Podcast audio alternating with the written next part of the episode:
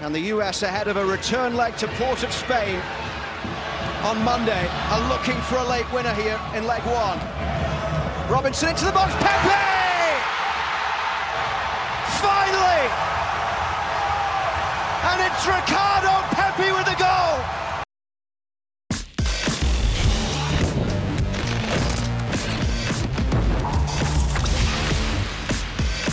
Football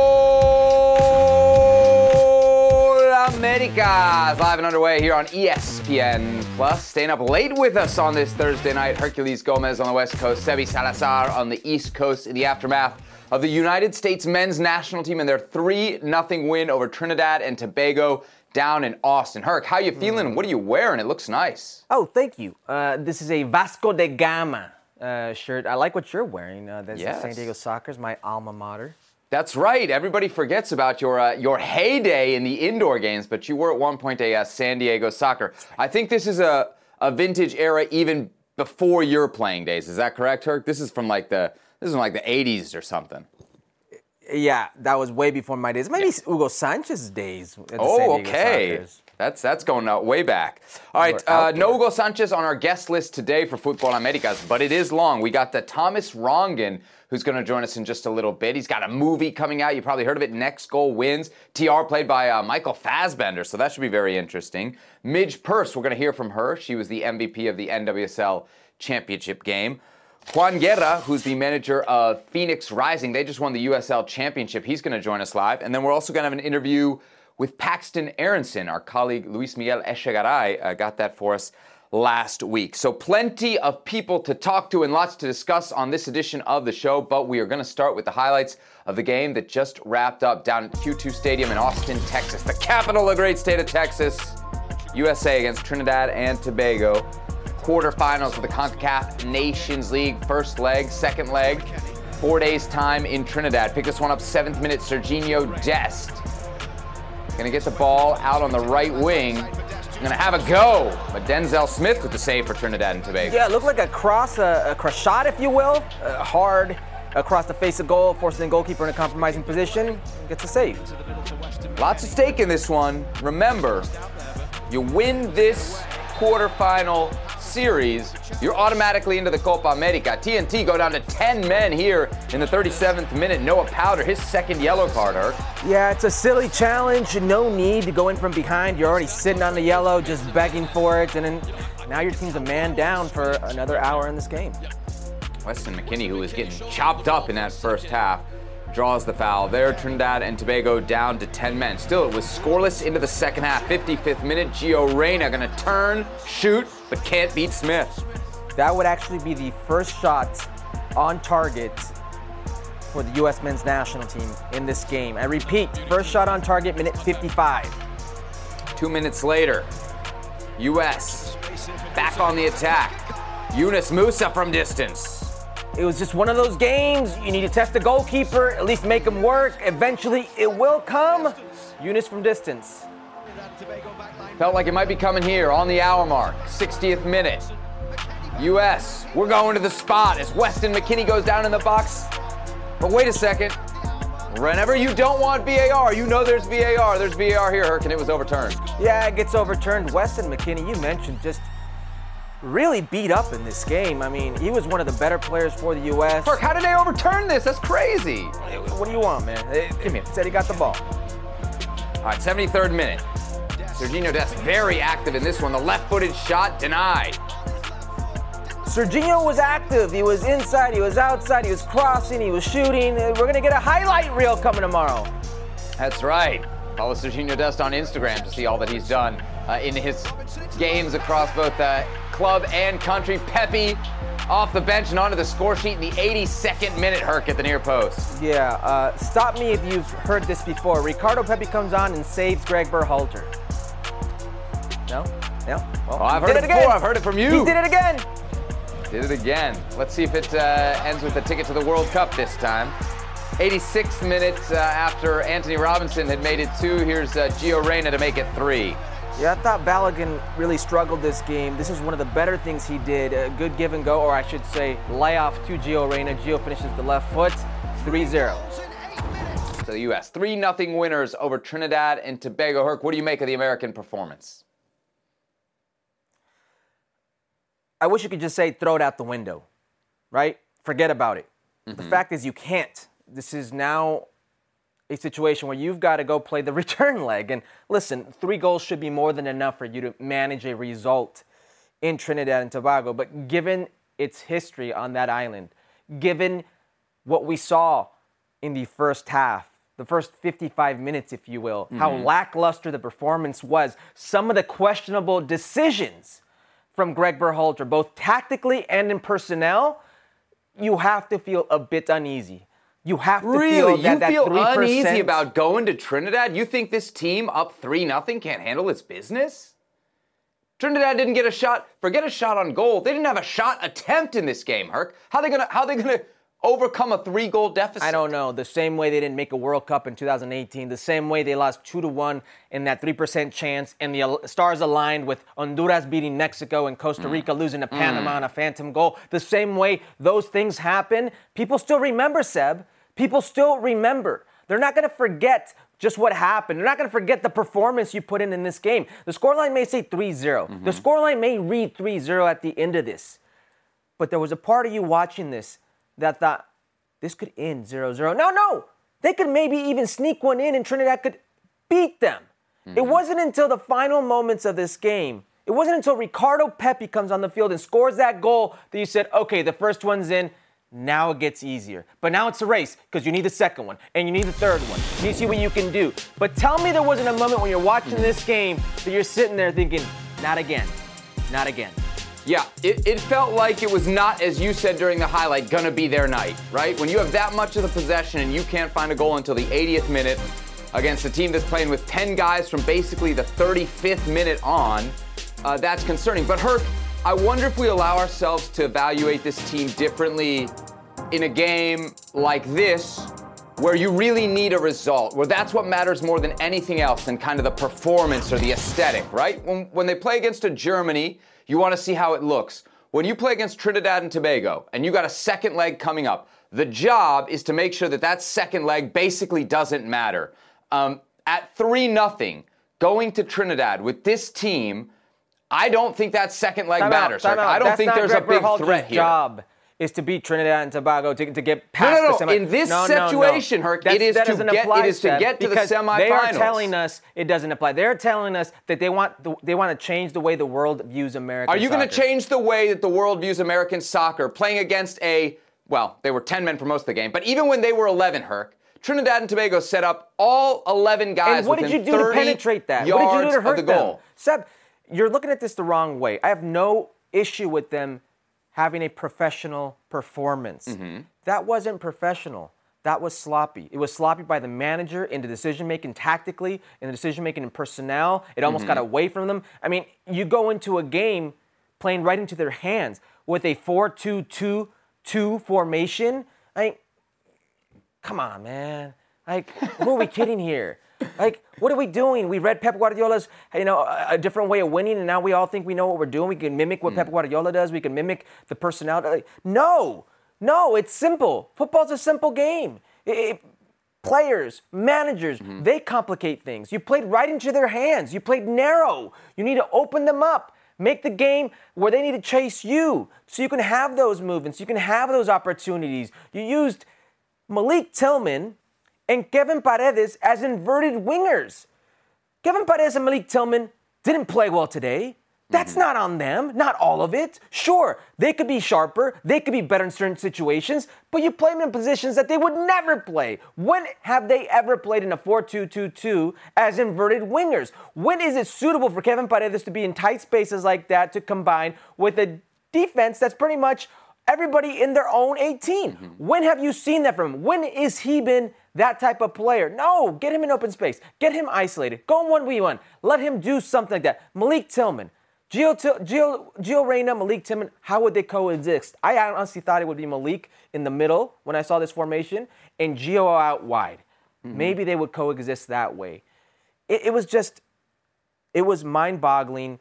I was scratching my head at the player personnel. I was scratching my head at the tactical uh, if you will, game plan mm-hmm. uh, or lack thereof from this U.S. men's national team in this first half. They made this game much more difficult than it had to be. The last three times they played against Trinidad, the last three times they played against Trinidad, three wins, 19 goals for, mm-hmm. zero against Seb.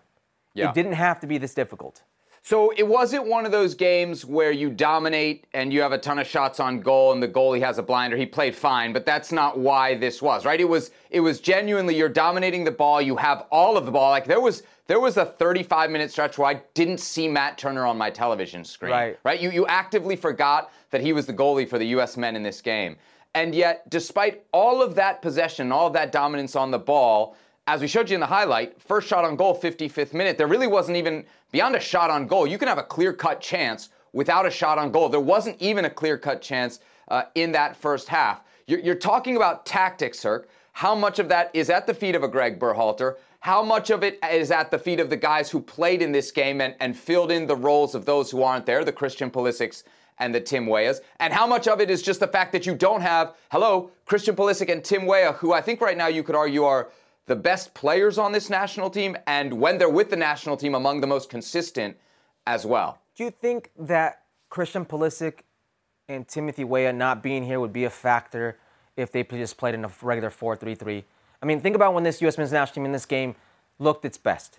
It's when they reverted back to a 4 3 3. It's when Malik mm-hmm. Tillman was out. It's when Kevin Paredes were out. It's no 4 2 2 2. It's, it's none of that. It, it, it's, it's you're just playing the way you know how to play. You're giving players an opportunity to shine where they play best. It's not rocket science. Honestly, it shouldn't be this difficult. You mentioned Turner wasn't even mentioned on the broadcast because he shouldn't be mentioned on the broadcast. Mm. Uh, you knew exactly how Trinidad would and could hurt you if they were going to. Trinidad had no interest in trying to hurt you any other way than besides defending like madmen and transitioning at speed. If you can take that away from, if you can make them have to chase you, open them up, it's going to be easier. Don't play right into them. I, I just thought it, it's very easy for us to sit here and talk after things happen, right? Uh, I'm sure Greg Berhalter would say that. It's easier where you are. Yes, but don't make it harder where you are. It didn't need to be this hard. So we're looking at the 11 here, and I don't think there's too many surprises, right? Like Balogun, Reyna, McKennie, Musa, the back four, Turner. That's all very solid to me. The, the only two interesting choices here that he had are the Pulisic Weah replacements. He's gone with Paredes well, and Tillman. I thought, what what'd you think of those choices and how those guys performed? I thought there were three surprises. Okay. Um, I, I'll go with the obvious two, Paredes and Tillman. And I don't think either were very sharp. And it bums me out for Tillman, who's been on a tear mm-hmm. uh, with PSV. He's been very good.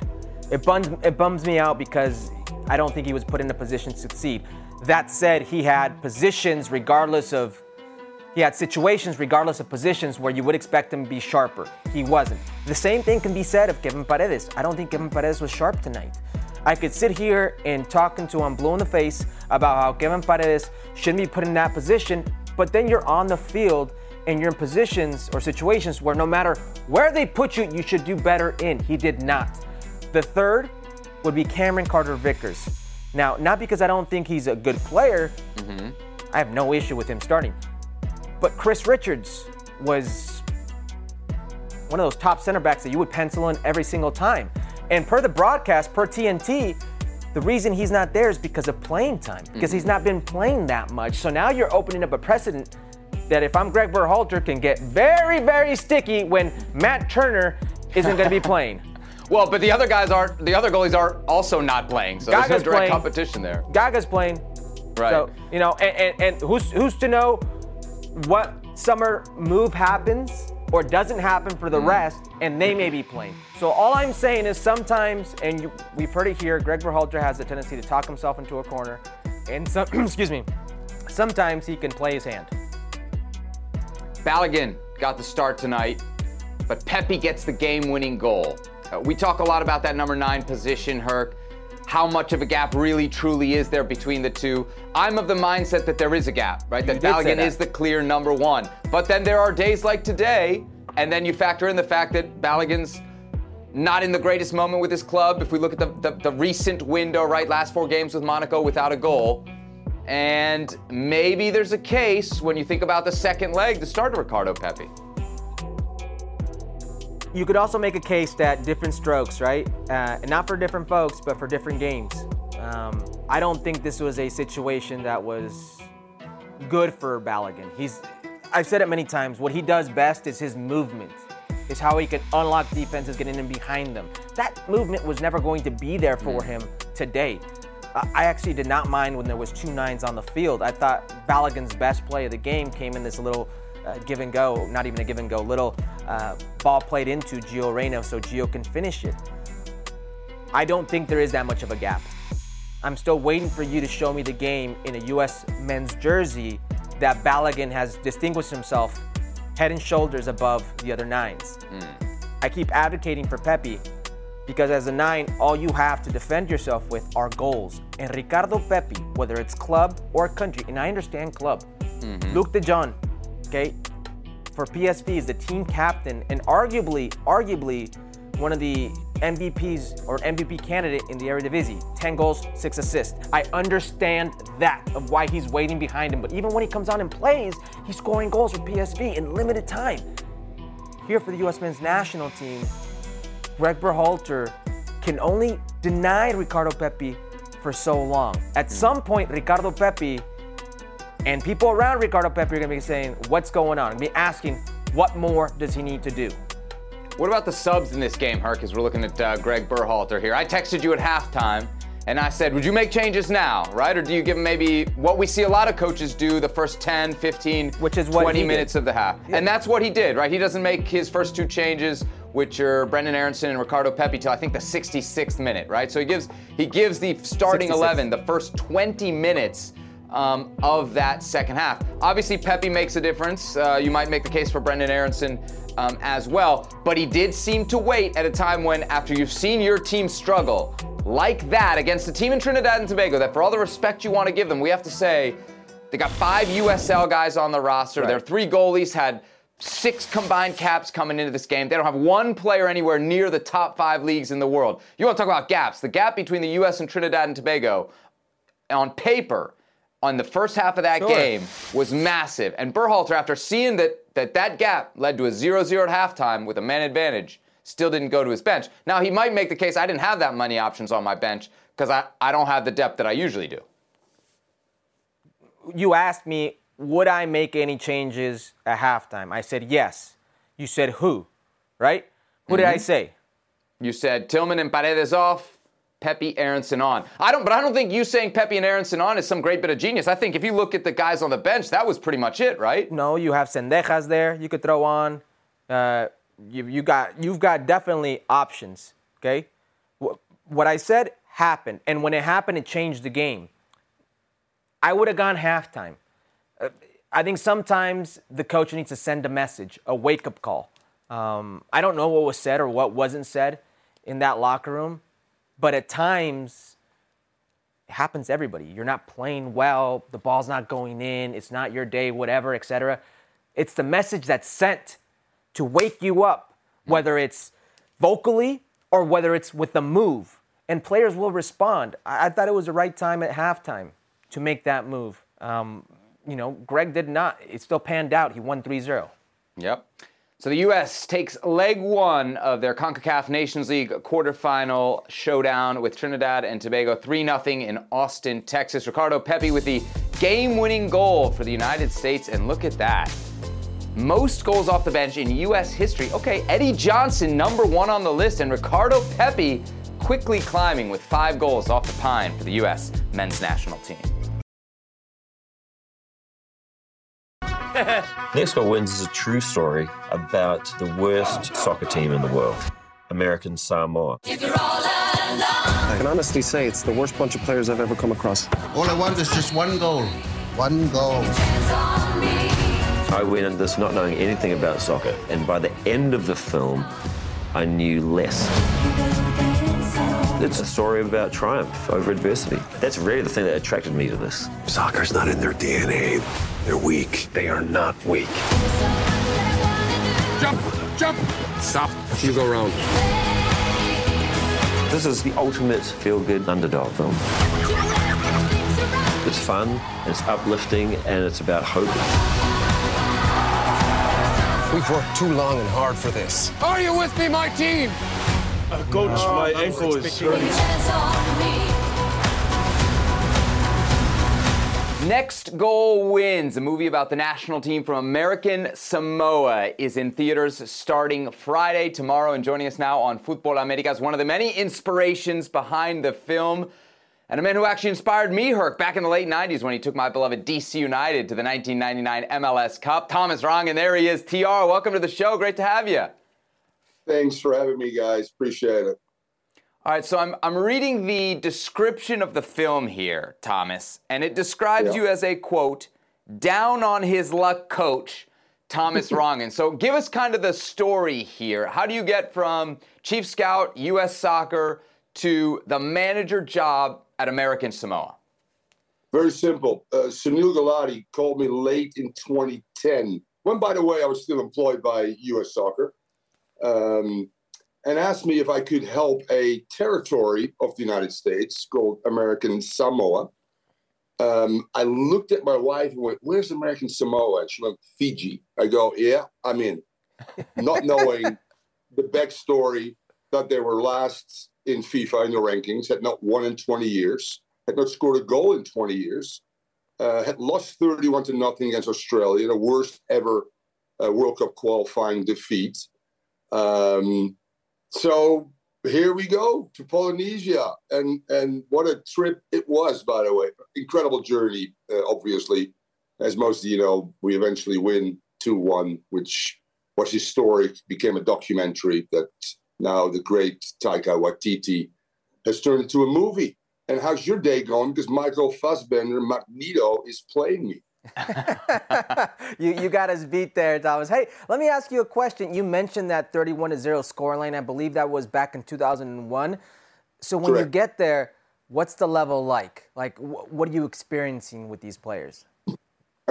What do you think the worst team in the world, like what it's like? It, it, it, listen, Herc, when the NASL folded, most international players, which is mid 80s when I when I played here with the great icons from Cruyff to Best to Pele, Beckenbauer, you name it, I stayed. I, I coached eight year old girls and boys. I became a high school coach. I became eventually a college coach, and then I moved myself in that first year into MLS in 1996, where Farrukh Quraishi took a great risk on me, uh, not having any professional coaching experience. So I- I've been there and done that in terms of poor levels. Um, so it was really a challenge, an opportunity. And, and the more I looked at their games, the more I looked at their opponents, I knew this team was better than 31 nothing or 28 nothing or 18 nothing or 11 nothing. You know, there's a, there's a great line actually early in the movie where the assistant coach says at the Pacific Games, I wasn't there yet, this is progress. We only lost 14. We lost 18 against them the last time. So I, I was absolutely prepared to take on probably the biggest challenge of my life, which from downtown Amsterdam, we love challenges. We, we live below sea level, guys. So we, we, we, we need to be innovative and we need to think outside of the box as a small country and, and embrace whatever we see, which the, the Dutch do normally. And I did as well. And, you know, yeah, there were challenges, but great rides, great, great journey for me personally and, and, and professionally. And if somebody asked me what was your greatest success, it wasn't winning the title, Seba, with, with DC United, which was wonderful. Don't get me wrong. It was not beating Uruguay with Cavani and Suarez in the 207 under 20 World Cup. Uh, it, it was this journey here with this these beautiful people on this great island that try to make their country proud uh, by going out each and every day as amateurs, by the way, guys. Uh, and, and I'm so glad I was just able to help them along a little bit. And at the end of the day, more young kids are playing on the island. It's a rugby island, an American football island. So brilliant. A lot of love for that uh, that tiny island in in that beautiful, you know, South Pacific. Thomas, you took charge of the team for World Cup qualifying. Obviously, American Samoa did not qualify for the World Cup. So, what kind of was the highlight moment for you? The moment where you thought, boy, this is worth it. We really have made progress. What was that, that 2 1 victory you were talking about without giving away too much of the movie? No, no, no. It, it, there were three moments to me. One, I, I convinced the goalkeeper that gave up 31 goals against Australia to come back out of retirement. And it took me three weeks to do it. So I had a, a Rudy kind of thing. Let's do it for Nicky Salapu. That's that was his name. And and what resonated with me is the first time I spoke to him, he said, when I walk the streets, people recognize me and go, Oh, you gave up 31 goals. So my son thinks I'm a loser. And I just said, We're gonna win, Nikki. We're gonna win. We're gonna win. And 10 minutes after the game, he comes up to me, cries, and he said, I just spoke to my son. He thinks he's a he's a hero. Jaiyah, the first transgender to ever play in a men's World Cup qualifying game, is a brilliant story, part of the the beautiful Fa'afafine third gender transgender community uh, in Polynesia, where it's totally accepted. Uh, that includes, by the way, the Dutchies. You know, we're we're, pretty liberal. Uh, so that was a great moment when I connected with her early on. And then an unforgotten story is I go to a high school game on my day off, probably a weekend, and there's this incredible running back. So it's a high school football final. And I go, I want that guy to come to practice.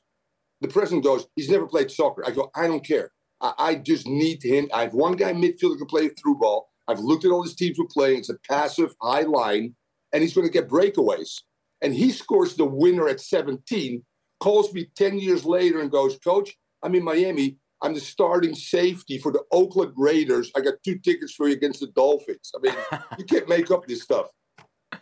Wow. Incredible. Hey, hey, hey, Thomas, talk about how the movie actually came about. I mean, how does one get approached for this to become a movie? How does this start? It started with a call from from Taika Waititi uh, just after he won an Oscar for for Jojo Rabbit, and I didn't know much about him. Um, introduced himself, pretty much told me a little bit of his history. Uh, he's a funnier Tarantino. He plays in his movies brilliantly, as he did at, at Jojo Rabbit, obviously, where he plays a young Hitler. Um, and he said, "You know what? One, I want to make my Polynesian proud. He's from New Zealand, but from an indigenous tribe, the, the Maori tribe.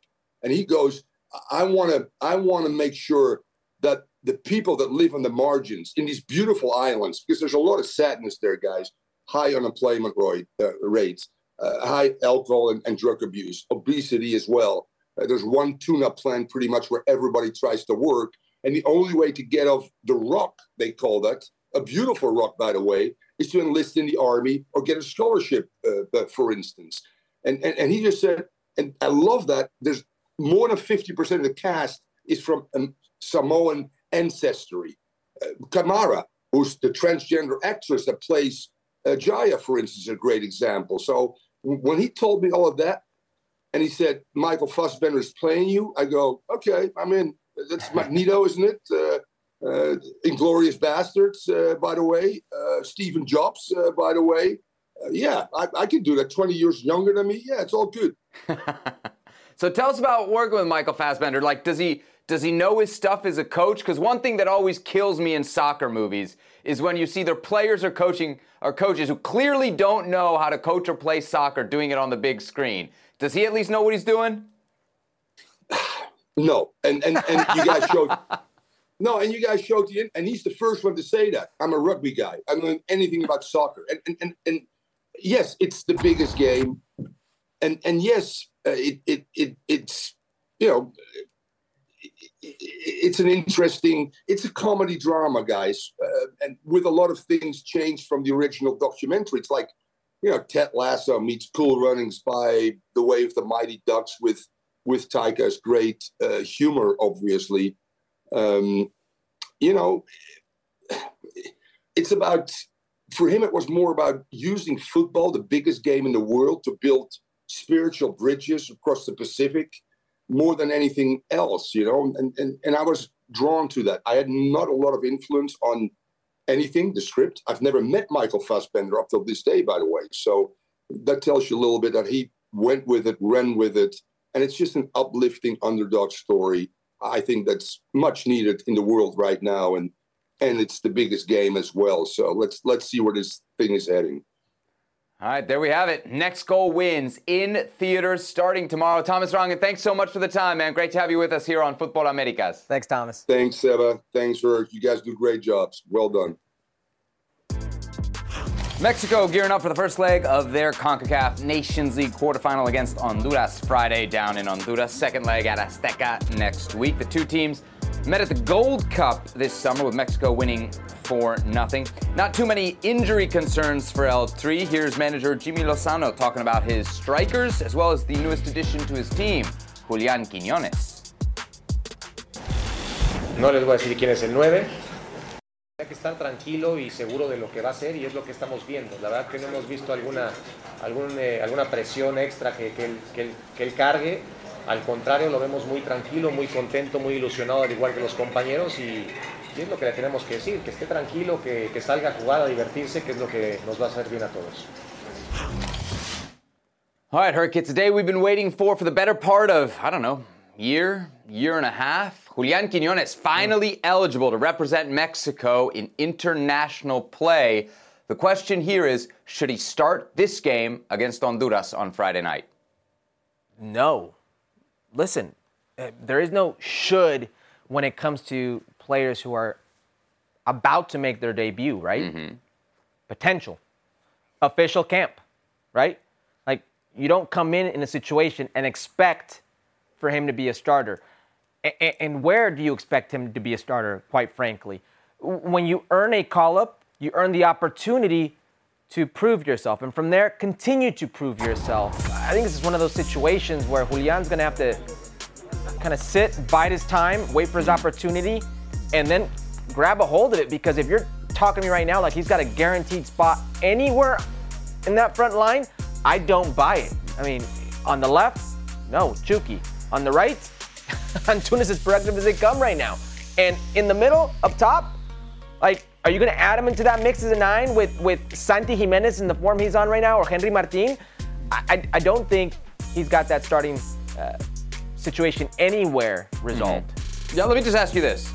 Antuna and Chucky, they're not immovable for you, right? Those are positions that Julian Quiñones could eventually overtake. Yes? Well, Antuna's productivity makes him immovable for Jimmy Lozano, so mm. I don't think he's moving him at all. Chuk- okay. Chucky's in the best form that I've seen him in quite some time. I mean, he's been, and granted the level in the Eredivisie, whatever you want to say, but we've not seen this type of Chucky productive, you know, uh, confident, having mm-hmm. fun on the field in quite some time. So I, I don't know if you want to mess with that either. Look, given what this Honduras is, I don't know that there's a lot of fear. So I think there's not really like an urgency. There's not a desperation from the Mexican team to say that we need to start this right. guy, right? I, I would not start him more for political reasons. One, externally, there's going to be more pressure. If he starts away in Honduras, which we'll get to exactly where in Honduras it is later, um, things go bad, the pressure will mount, right? If you bring him off the bench, late in the game, there's kind of a built in excuse if things don't go really well. And then internally, Herc, and this is where I would lean on your expertise, and I think Jimmy Lozano seems to have a pretty good feel of this dressing room. We have to say that. What would it do to the locker room if you bring in a guy like Julian Quiñones all of a sudden and drop him into the starting lineup in the national team? Would that be a problem, or would no, the guys be okay with that? It's the national team. Best player should play. It's that easy. The situation here is the elephant in the room. That situation you would create that you are referring to is because he's a naturalized player. Mm-hmm. It's because he's not Mexican born. It's because he's not Mexican bred. There's that hanging over him. Mm-hmm. So they're going to scrutinize every single thing he does. If he made a mistake, it's going to be magnified. If he makes a wrong decision on the field, it's going to be talked about more than any other player. And more interestingly, here is Jimmy Lozano. Remember Jimmy Lozano at the Gold Cup when he was asked about naturalized players, dual citizens, said he would not like to play with them and that didn't have a place on his team or in his squad. And here we are today, and all that seems to be forgotten. So there are elements in play that are going to magnify the situation even more. All right, so Julian Quiñones then uh, expected to make his debut with Mexico against Honduras tomorrow night down in Central America. What about the number nine position, Herc? Who do we think Jimmy Lozano will tab to start at striker tomorrow against Los Catrachos? Jimmy Lozano, I think Jimmy's going to go with Henry. Um, I've been hearing reports, reading things, reports that it's between both Jimenez and that he's leaning on Raul Jimenez. Let me I saw that report too that it's between Raul and Santiago and Henry's been forgotten. Yeah, let me let me tell you really quick why I think it's why I think it's not Santi uh, for Jimmy. Okay, because everybody is clamoring for Santi. I get it. I'm with you. We get it. But you have to see the tendencies here. Jimmy Lozano at the Pan American Games, Santi's age group, doesn't take Santi Jimenez. Mm-hmm. Jimmy Lozano in the Olympic Games, Santi Jimenez's age group, doesn't take Santi Jimenez. His nine for that game or that tournament was Henry Martin. The other nines in the Pan American Games and the Olympic Games were nines like El Mudo Aguirre, nines like Ronaldo Cisneros, ex Atlanta United, over Santi Jimenez. Gold Cup for Jimmy Lozano. I know he didn't choose that Gold Cup roster, but Santi Jimenez, when he had him at his disposal, only started one game Qatar. The starting nine, the nine that he leaned on, again, Henry Martin. In the past, in the games leading up to the Germany game, it's been Henry Martin. I think he's going to go back to the same well because he trusts Henry Martin. I mean, it wouldn't shock me. Everything you say is true, right? We know he loves Henry Martin, and Henry Martin's a good player, but at the end of the day, he's not on a tear like Santiago Jimenez, right? Santiago Jimenez has 15 goals since this season started. This guy's red hot. And you just mentioned Balogun uh, when we were talking about Julian Quinones, right? To me, the interesting thing about watching Balogun tonight is Balogun's in a little bit of a similar situation with Santiago Jimenez, right? Santi's had a dry spell right now with his club and he's coming into this international window. Same thing with Balogun, four on the trot without a goal for Monaco.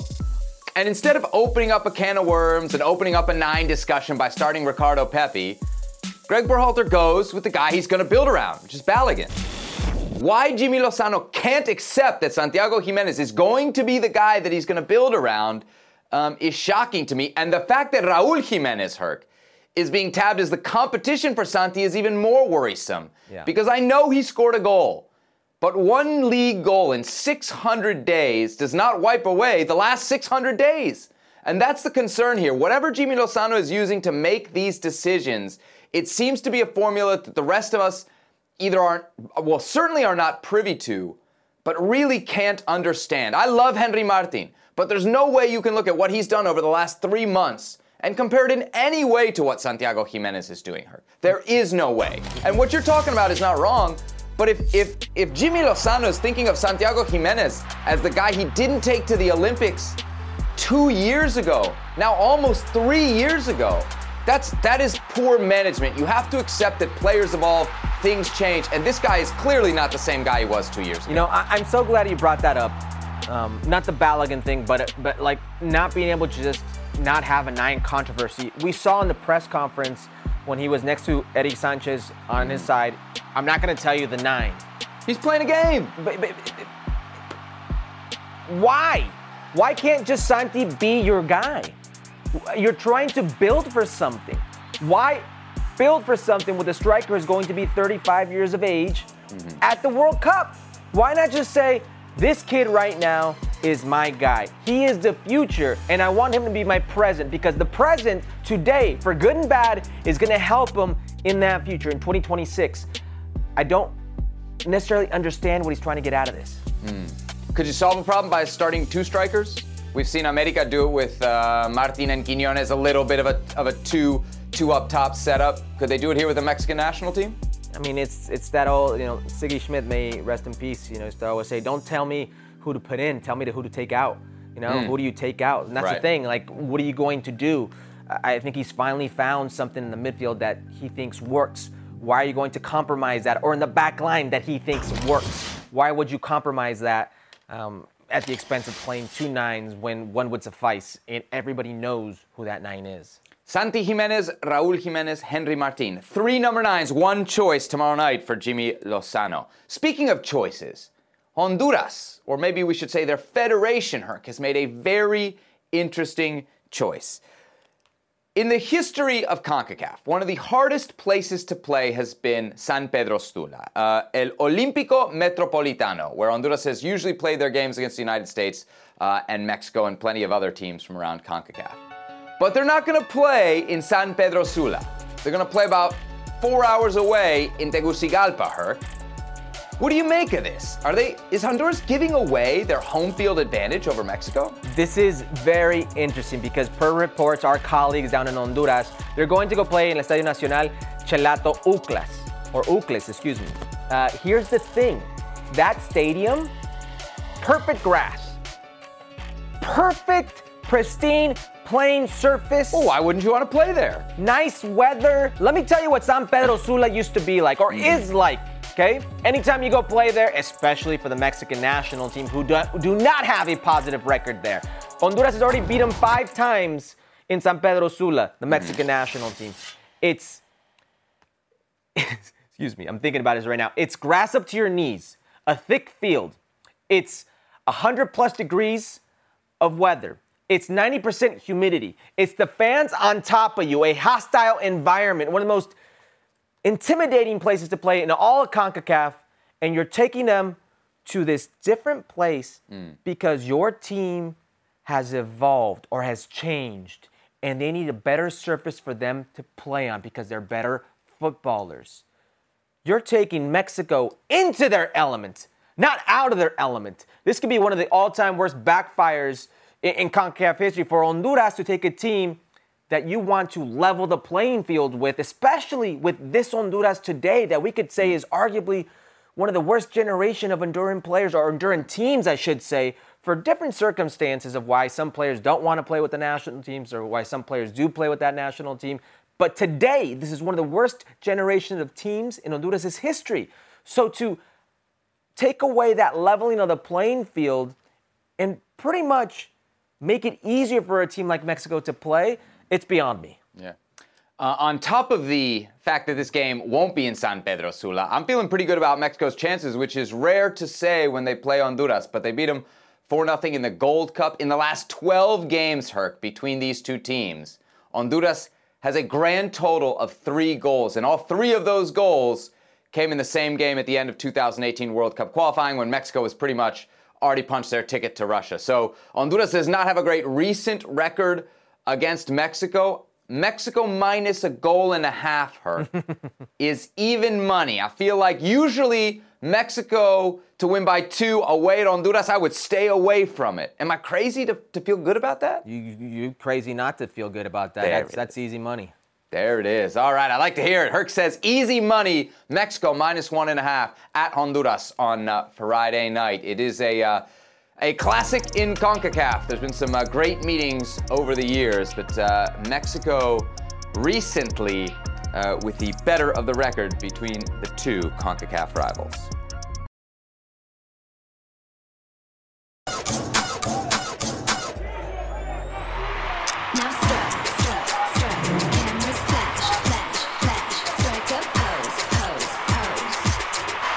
Nobody's better than me.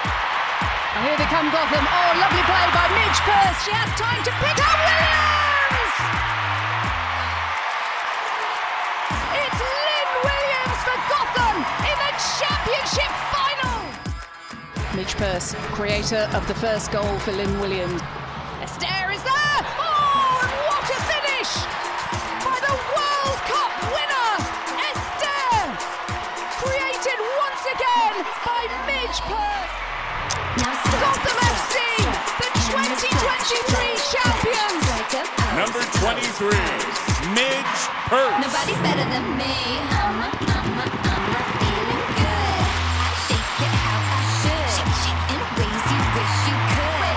You think you're better than And joining us now on Futbol Americas, the MVP of the NWSL Championship match, Midge Purce, her two assists, the Big, big contributors as Gotham FC got a 2 1 victory over OL Reign last weekend in San Diego. Midge, welcome back to the show. The last time we talked, we were field side at Snapdragon Stadium. You were in a very celebratory mood. What have you been up to since? Uh, I've been keeping that energy going, still celebrating. Uh, I've been calling it a tired euphoria. A tired euphoria. All right, I could get behind that. Now, I'm surprised you didn't show up to this interview still wearing your goggles because that's the image that has really gone viral. You not just with the goggles, with the cigar, with the MVP trophy, with the NWSL championship trophy. You were giving off some very Michael Jordan vibes. I gotta say, Midge. I haven't won anything in a really long time, so you know you gotta go big. Tell me the story about the cigar, because I was reading somewhere. Apparently, you've been you've been saving that one for a while. Is that right? I have wanted to enjoy a cigar after a championship win for years. For years, this has been in my plan. And my dad, actually, a long time ago, gave me a box of cigars because he's he's the reason why I have cigars. Um, and I've been holding on to them, and it's it was the perfect time. Uh, it's a great story. Speaking of great stories, I feel like we had all the great storylines heading into this final, especially with the, the farewells for Megan Rapinoe and Ali Krieger. Uh, for you guys who were living the game and living kind of championship week, how present was that kind of within the dressing room as you guys were preparing for the game? Oh, the the feeling was ubiquitous. It was everywhere. It was all consuming. We all we felt it. We felt it on the the last practice. The slogan, I guess, for this year was "It's not Ali Krieger's last game," and we made it all the way to the last game, and it was crazy to internalize and digest that it was her last game. So we felt it, but it was it was a beautiful moment. Of course, the opposite of that is what happened to Megan Rapinoe just like three minutes into the game. Obviously, you're in competitive mode at that time, but surely you can appreciate kind of just what a shift, you know, that was for the stadium, for the game, for the event. What did it feel like as a player when when she's taken off the field there? I I don't have words for how awful that was. I I felt I felt for Pinoe in that moment. I think everyone in the stadium felt for Pinoe in that moment, and it was it was really an un- unfortunate event. Did you feel like after she left the game, maybe the the traffic on that side of the field kind of opened up because it was maybe right 20 minutes after she's gone that you really start to take over. Did did that have any impact on on the actual gameplay on Saturday? I'm sure that Pinoe not being on the field shifted a lot for for them, uh, emotion, mentally, emotionally, and just in their tactics. I don't know uh, how much it affected my or my team's approach because it, again, it was only what three, four minutes mm-hmm. in, so we didn't really even get a feel for anything. But the the shift was felt in general. All right, so walk us through the play. And when I say the play, there's no doubt, right? It's the setup for Lynn Williams. Uh, Herculez Gomez was talking about it on the last episode of Futbol Americas. Sure, it's impressive you beat three players, Midge, but you took four players out with the pass. That was even sweeter. Um, I, I, my favorite thing about this play is that this is such a team goal, and I think people don't realize how much of it is. Esther's run to the near post is the most selfless run mm. that a nine can make, and it op- it parts the Red Sea. It opens it up for Lynn so well, so she can get that tap in. And it was what a brilliant run she has. But this is a team goal. This is designed. We practice this cutback all the time. We practice this run, but to get people to make those type of sacrificial runs, it's it's hard. So yeah. a lot of respect to both of them. Yeah, nobody you want to be feeding in the middle more than Lynn Williams, right? yeah, or Esther. One of the two. I great options to have in the box. Yeah, I mean, speaking of Esther, what a what a header on that corner kick for the eventual game winner. Were you expecting that? I didn't know she had yeah. that in her bag. Oh, she has that in her locker. she's she's so good in the air. She is she is just a complete baller, like a complete player. And what an addition! We wouldn't be here without her. She's incredible. Yeah, I mean, she's definitely one of the reasons you can point to, although she got here really late in the season to the turnaround. What else would you point to to kind of explain the, the worst to first that we just witnessed with you guys? Coaching staff. I think the club did a whole reform. We had a, we had a reformation within the club, and then the coaching staff came in and brought this completely new attitude, energy, approach, and we were all bought in, even when it was difficult and hard. And it paid off. They, they were absolutely incredible. And I think in a lot of the games when you see us play, we're not necessarily the better team every time, but we're we're better coached and we're more disciplined mm. a lot of the time. I'm sure some of that came through in the second half. Uh, walk us through your emotions in the second half of that final, because you're the team that has the lead. You're trying to hang on, and and things got crazy there at the end with the red card. things got so wild. I did not know how to react. I actually think about that moment a lot and I get this pang of anxiety because I'm like, they could have scored mm. and that would have changed everything. It's it's really bizarre. Um I, I don't know how to walk you through my emotions. That was the craziest game I've ever been a part of with the red card, with the free kick, and then the seemingly two minutes of extra time added after the free kick. Yeah, I was like, blow the whistle. well, finally, they did blow the whistle, and you got your NWSL championship. Uh, I want to talk national team because we've got some big news with Emma Hayes coming in.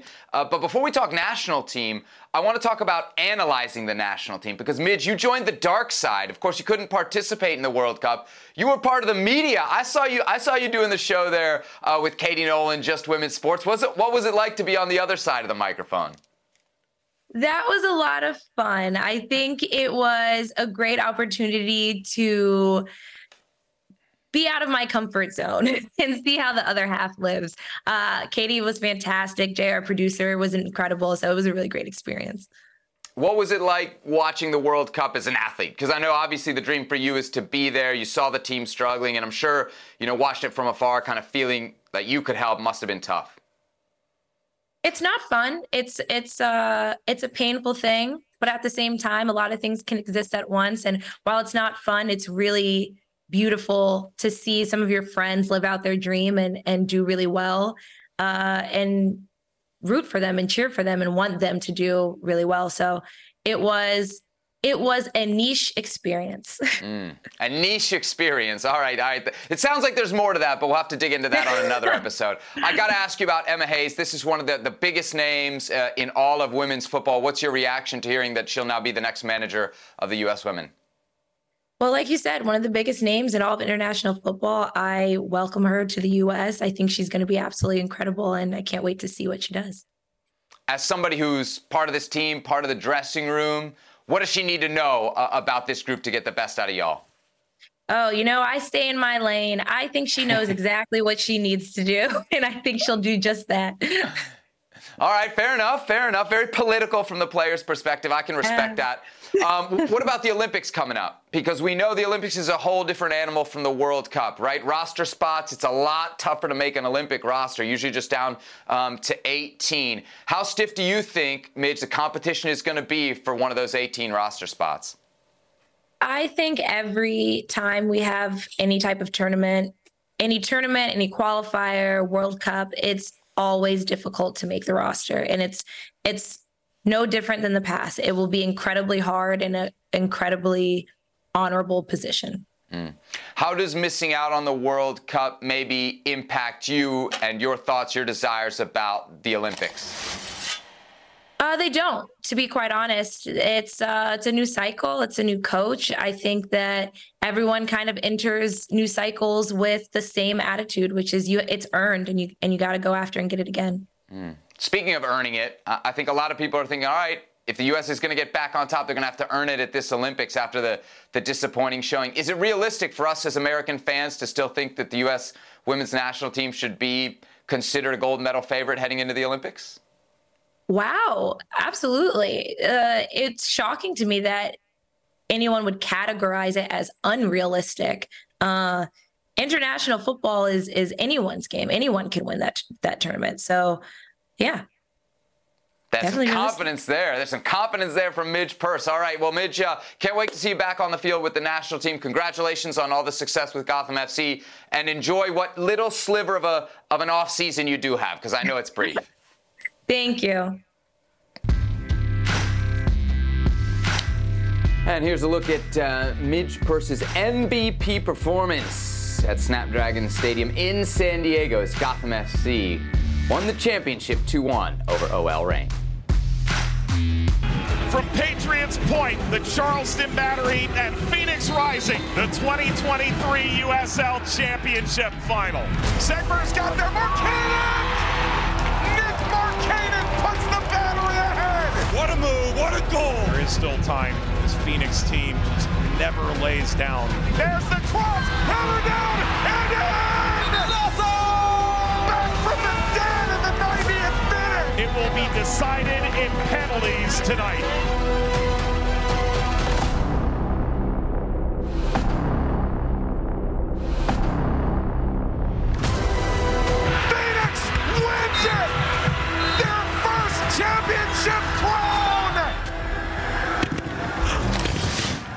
Phoenix Rising FC are the champions of USL Championship. We're joined now by their manager, Juan Guerra, who I, I believe is, is at the party. Juan, where are you at? And why didn't we get the invite? Oh, well, listen, I, I believe you guys got the invite, but you're pretty far away. Let me see if I can move the computer. I'll give you a quick 360. Let's go. Out. Yeah, we're in the middle. We're in the middle of the celebration, man. It's it's incredible being able to to celebrate with the community, with our people, with our supporter groups, owners, players, families. Um, an inc- incredible turn, like I mean, being able to full circle to finish the season together and celebrate here in Phoenix and paint Phoenix red and black. Uh, it means everything to me. Juan, you're looking good now, but I know you were sweating bullets at the end of that final. So I was watching it on my couch and I was nervous for y'all. First of all, you get you get the goal to tie it in the 90th minute, and then you miss the first two penalties in a penalty shootout. Walk me through that PK shootout because you must have been going wild. Uh, and it's incredible, completely out of the norm. Uh, what we've been able to achieve this year, it's it's not normal. As you guys are seeing right now, seeing Emi Cuello try to Panenka, the goalkeeper on the first one, he was so worried and so concerned. And I told him, as a player, I've done the same in a semifinal match versus Miami FC, and I tried to Panenka, the goalkeeper, and I failed. So I knew exactly how he felt at that moment. But thankfully, we were, we were able to to close it, to finish strong, and listen, add a add a start to this crest uh, means everything to to all of us, and I'm very very happy for what we've been able to achieve this year. I mean, you guys went on the road against San Diego, edged them out. You went on the road against Orange County. I was there for that with producer Beto. You edged them out. You go on the road against Sacramento. I mean, all these teams favored, edge them out. I guess my question to you is at what point do you even think you need to practice penalties? Is that like an approach? Like, do you even think it's going to go to penalties? What's the approach of, of, all right, we're at penalties, let's train for penalties? Brother, I'm, I'm, I'm, I'm constantly reading things and, and, and trying to keep growing and, and, and developing. And I, and I read so many things from Mourinho this past month about penalties and about that he's, uh, he's lost so many finals in penalties and he's done it all. He's practiced them every single day He's done the other way where they don't practice at all. He's done a hybrid version of where they practice one week and the other week they don't train. And at the end of the day, it's uh, it's it's it's a it's a towing cost. It's just a flip. We played a very very good team with Charleston, with a with an unbelievable coaching staff, with a head coach that that I consider family, that is Ben, and and and someone in the in the front office that is Lee Cohen, that I also consider family. What they've been able to do in Charleston, it's it's unbelievable and being able to to go over there on the road and and and pull this off uh, means even more. So, listen, at, at the end of the day, it came down to penalties. Both teams deserved it, and we were lucky enough to be the ones that that came out uh, on top of them. So tonight we celebrate. Tonight we uh, we make sure that we can soak it in and and embrace this moment.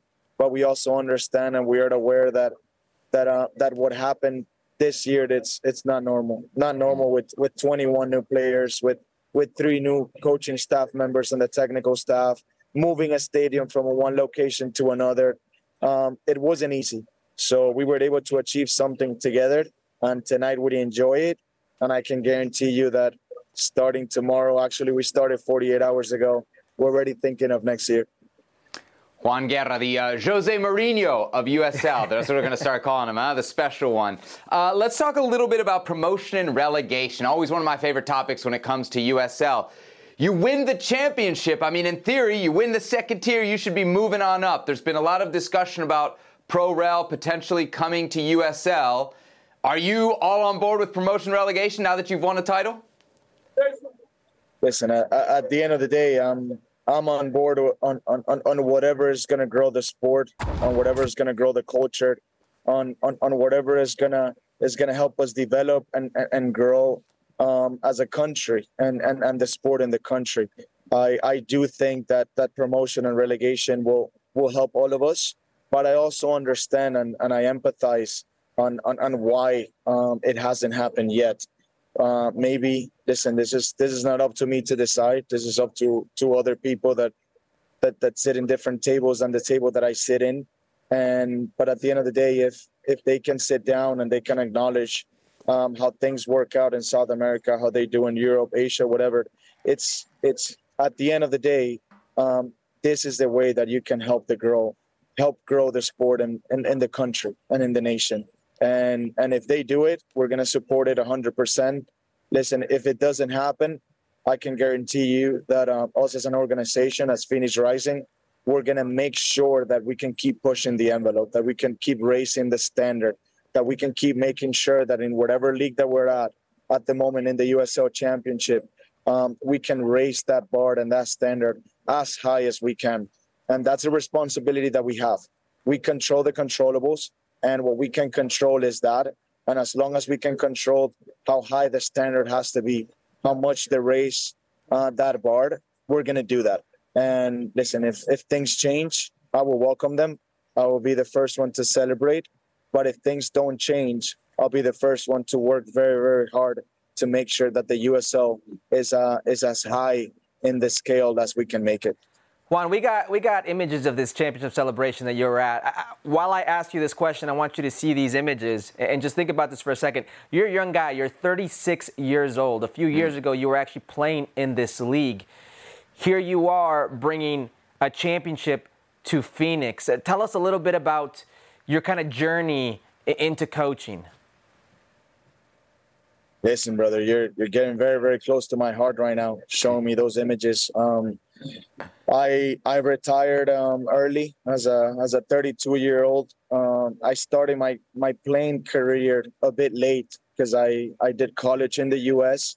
So after I graduated from FIU is when I started playing as a professional. When you go to South America and you go to Europe and you're a 22 year old, to start playing professionally back home, everyone looked at me a bit weird, thinking you're a 22 year old that hasn't played a professional soccer match.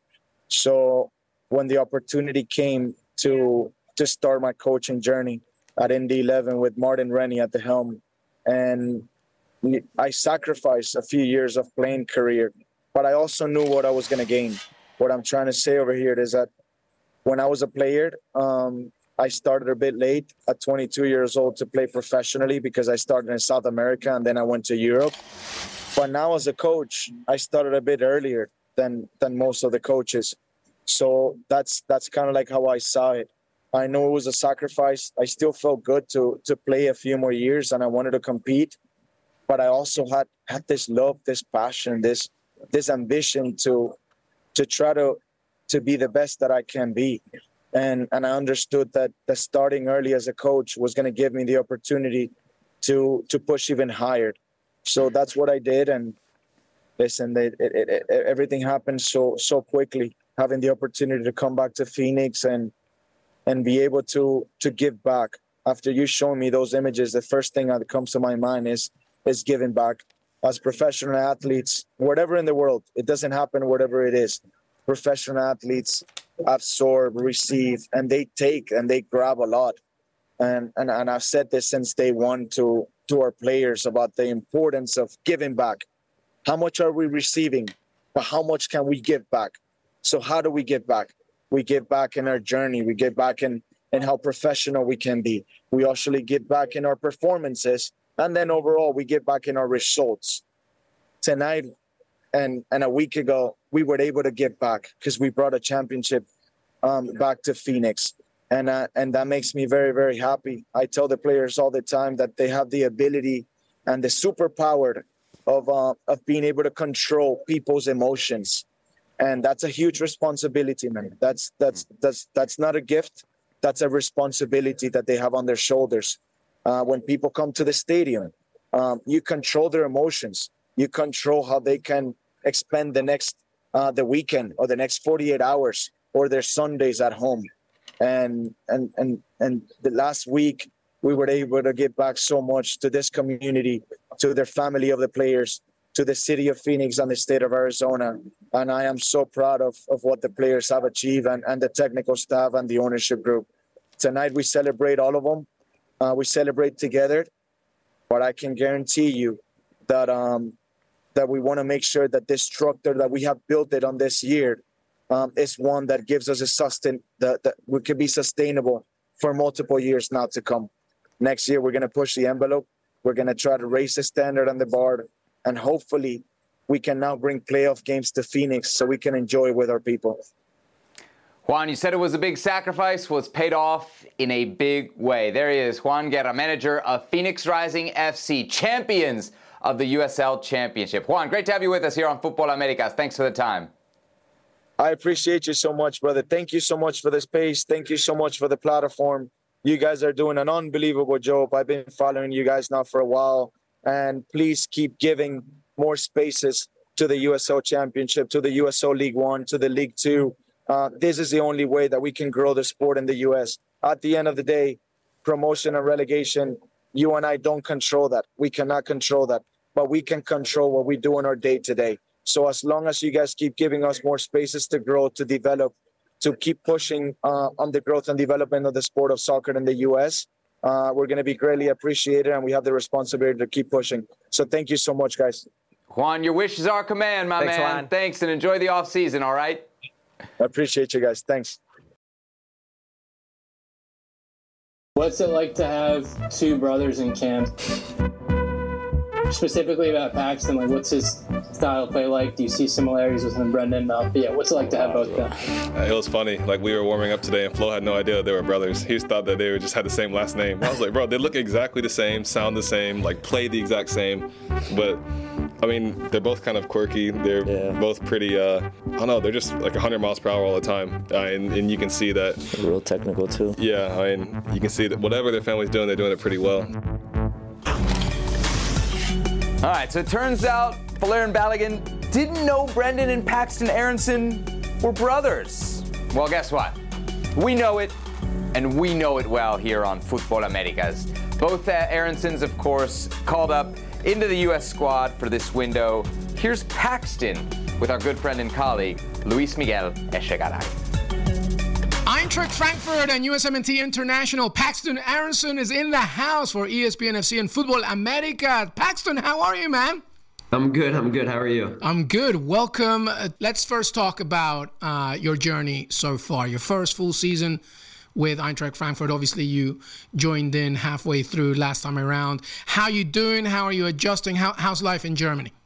No, it's good. It's good. Like you said, I came last year in, in January, so I kind of used that time to settle in, uh, kind of get to know the city, get to know the language, get to know the team, and just life in the Bundesliga. So it was a good six months for me, and then went home for summer break, and then came back uh, with my first full season, and yeah, I'm, I was looking forward to it, and it's been really good so far. And yeah, been a good start to the season for both me and the team, so I've enjoyed it a lot. How's it going with the new manager? Do you feel you have to win him over uh, because of the you know new start for him as well? A matter of time before you break into the eleven. How do you think? Uh, I think always with a new coach coming in, you feel like you have to in, impress right off the get go. Um, so yeah, I just think building a relationship with him. Everybody on the team had to build a relationship with him, with the new staff, with the new coach.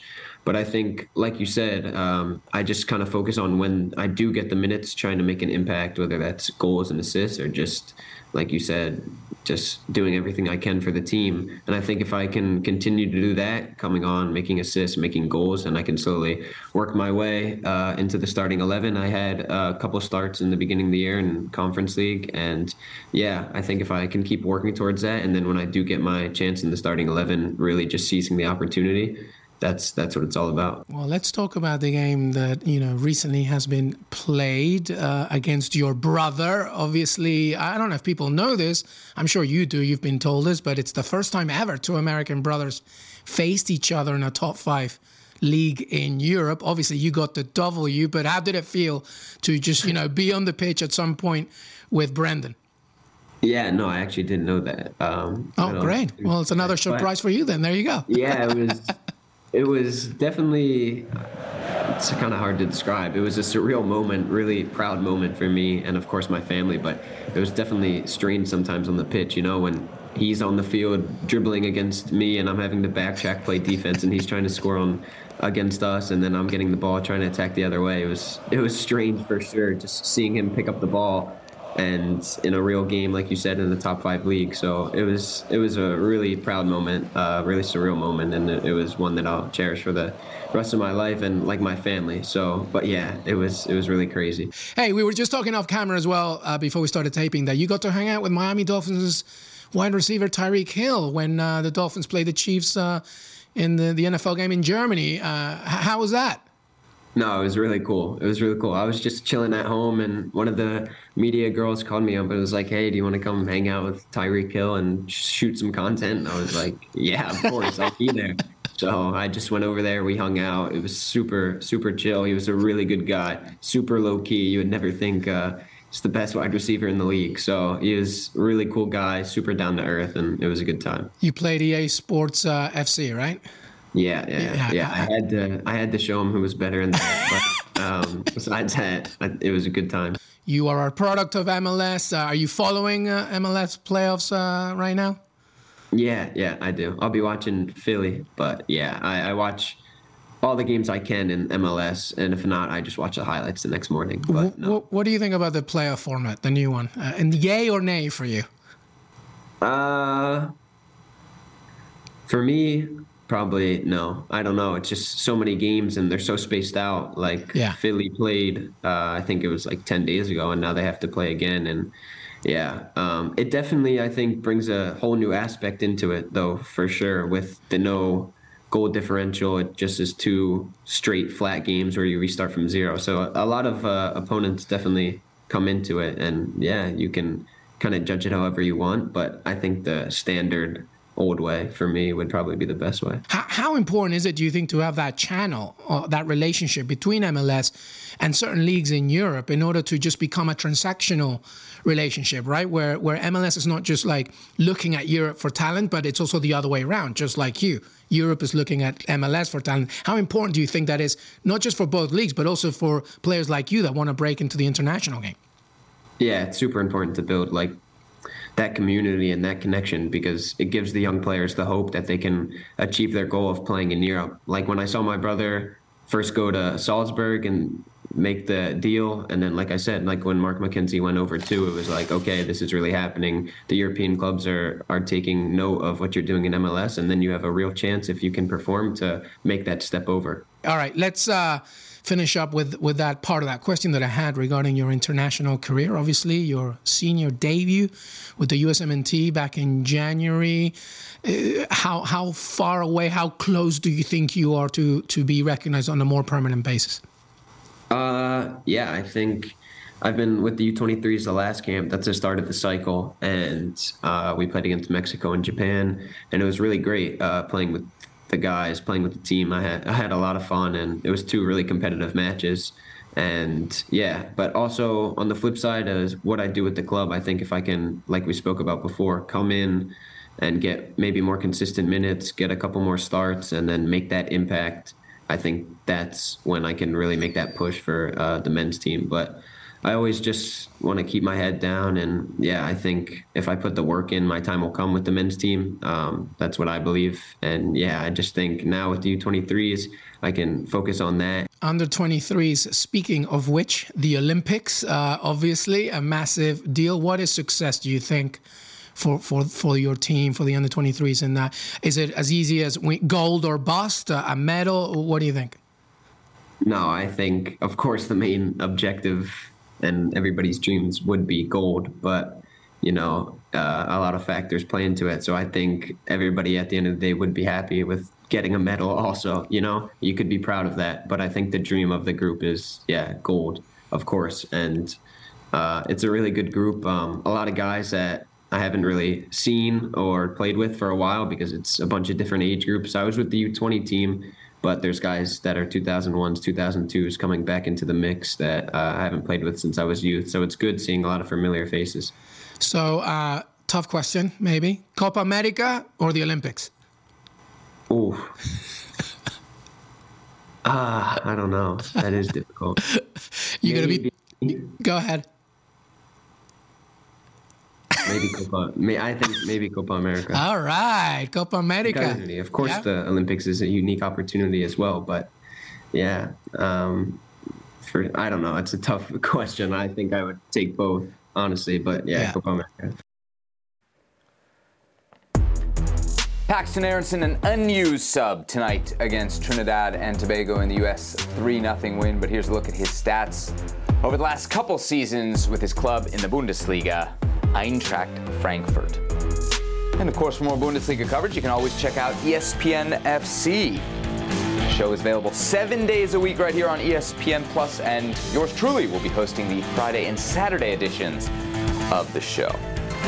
All right, time to check the mentions, Eric, before we get out of here on this 302nd edition ever of Futbol Americas. What are the folks saying after the uh, U.S. 3 0 win over Trinidad and Tobago? GJ says, when will Berhalter figure out how to break down a low block? I think with so many repetitive matches played against CONCACAF, uh, this is in lieu of better competition, he'd have figured it out by now. Herc, what do you think? Fair question.